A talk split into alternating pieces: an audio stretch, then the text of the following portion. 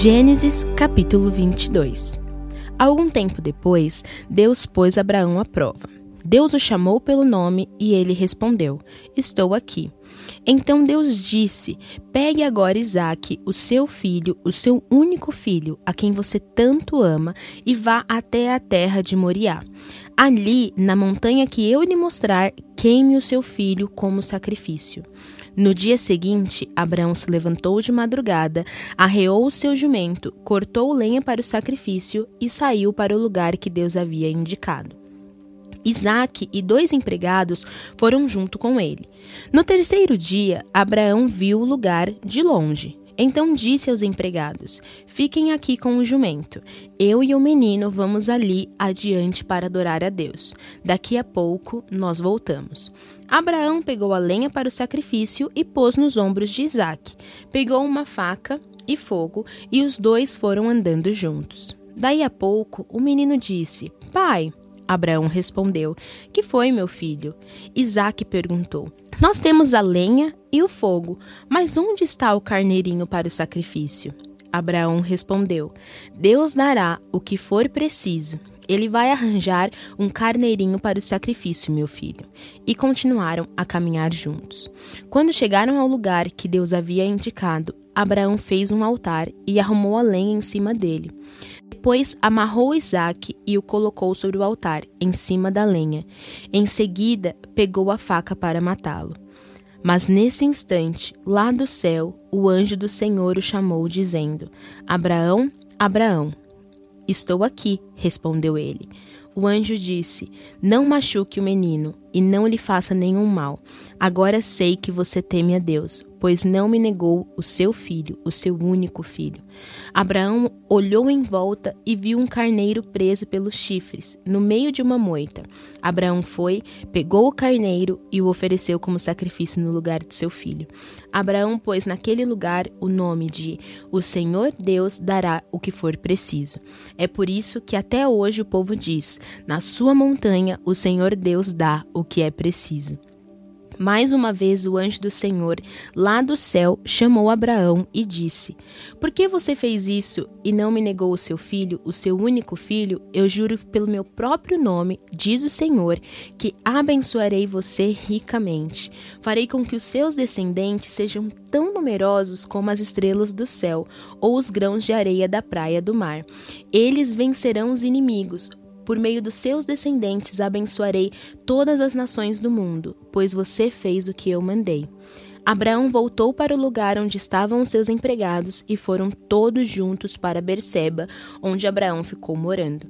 Algum tempo depois, Abraão recebeu a notícia que Naor, o seu irmão, tinha oito filhos, nascidos de Milca, a sua mulher.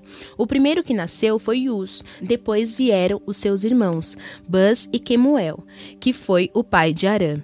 Depois nasceram Quezede, Razo, Pildas, Gidlaf e Betuel. Este Betuel foi o pai de Rebeca. São esses os oito filhos que Milca deu a Naor, o irmão de Abraão. Reuma, a concubina de Naor, lhe deu os seguintes filhos: Teba, Gaã, Taás e Maacá. Salmos 15 Ó Senhor Deus, quem tem o direito de morar no teu templo? Quem pode viver no teu monte santo? Só tem esse direito aquele que vive uma vida correta, que faz o que é certo e que é sincero e verdadeiro no que diz. Ele não fala mal dos outros, não prejudica os seus amigos e não espalha boatos a respeito dos seus vizinhos. Ele despreza aqueles que o Senhor rejeita, mas trata com respeito os que o temem.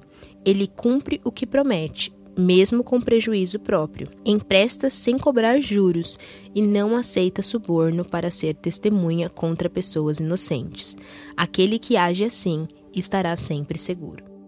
Lucas, capítulo 12, do 35 ao 59. E Jesus disse ainda: Fiquem preparados para tudo. Estejam com a roupa bem presa, com o cinto e conservem as lamparinas acesas. Sejam como os empregados que esperam pelo patrão, que vai voltar da festa de casamento. Logo que ele bate na porta, os empregados vão abrir.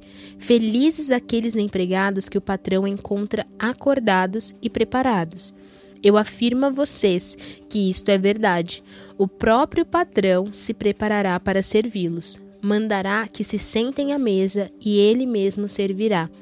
Eles serão felizes se o patrão os encontrar alertas, mesmo que chegue à meia-noite ou até mais tarde. Lembrem disto: se o dono da casa soubesse a hora que o ladrão viria, não o deixaria arrombar a sua casa. Vocês também fiquem alertas, porque o filho do homem vai chegar quando não estiverem esperando. Então Pedro perguntou: Senhor, essa parábola é só para nós ou é para todos? O Senhor respondeu: Quem é então o empregado fiel e inteligente? É aquele que o patrão encarrega de tomar conta da casa e de dar comida na hora certa aos outros empregados. Feliz aquele empregado que estiver fazendo isso quando o patrão chegar. Eu afirmo a vocês que, de fato, o patrão vai colocá-lo como encarregado de toda a sua propriedade. Mas imaginem o que acontecerá se aquele empregado pensar que seu patrão está demorando muito para voltar. E imaginem que esse empregado comece a bater nos outros empregados e empregadas e a comer e a beber até ficar bêbado. Então o patrão voltará no dia em que o empregado menos espera e na hora que ele não sabe. Aí o patrão mandará cortar o empregado em pedaços e o condenará a ir para o lugar aonde os desobedientes vão. O empregado que sabe qual é a vontade do patrão mas não se prepara e não faz o que ele quer, será castigado com muitas chicotadas. Mas o empregado que não sabe o que o patrão quer e faz alguma coisa que merece castigo, esse empregado será castigado com poucas chicotadas. Assim será pedido muito de quem recebe muito, e daquele a quem muito é dado, muito mais será pedido.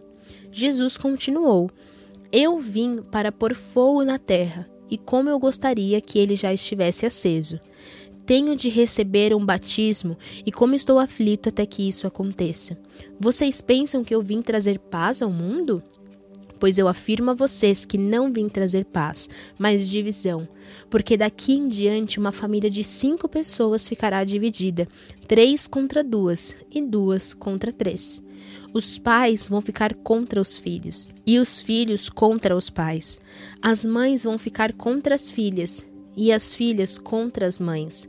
As sogras vão ficar contra as noras e as noras contra as sogras. Jesus também disse ao povo: Quando vocês veem uma nuvem subindo no oeste, dizem logo: vai chover.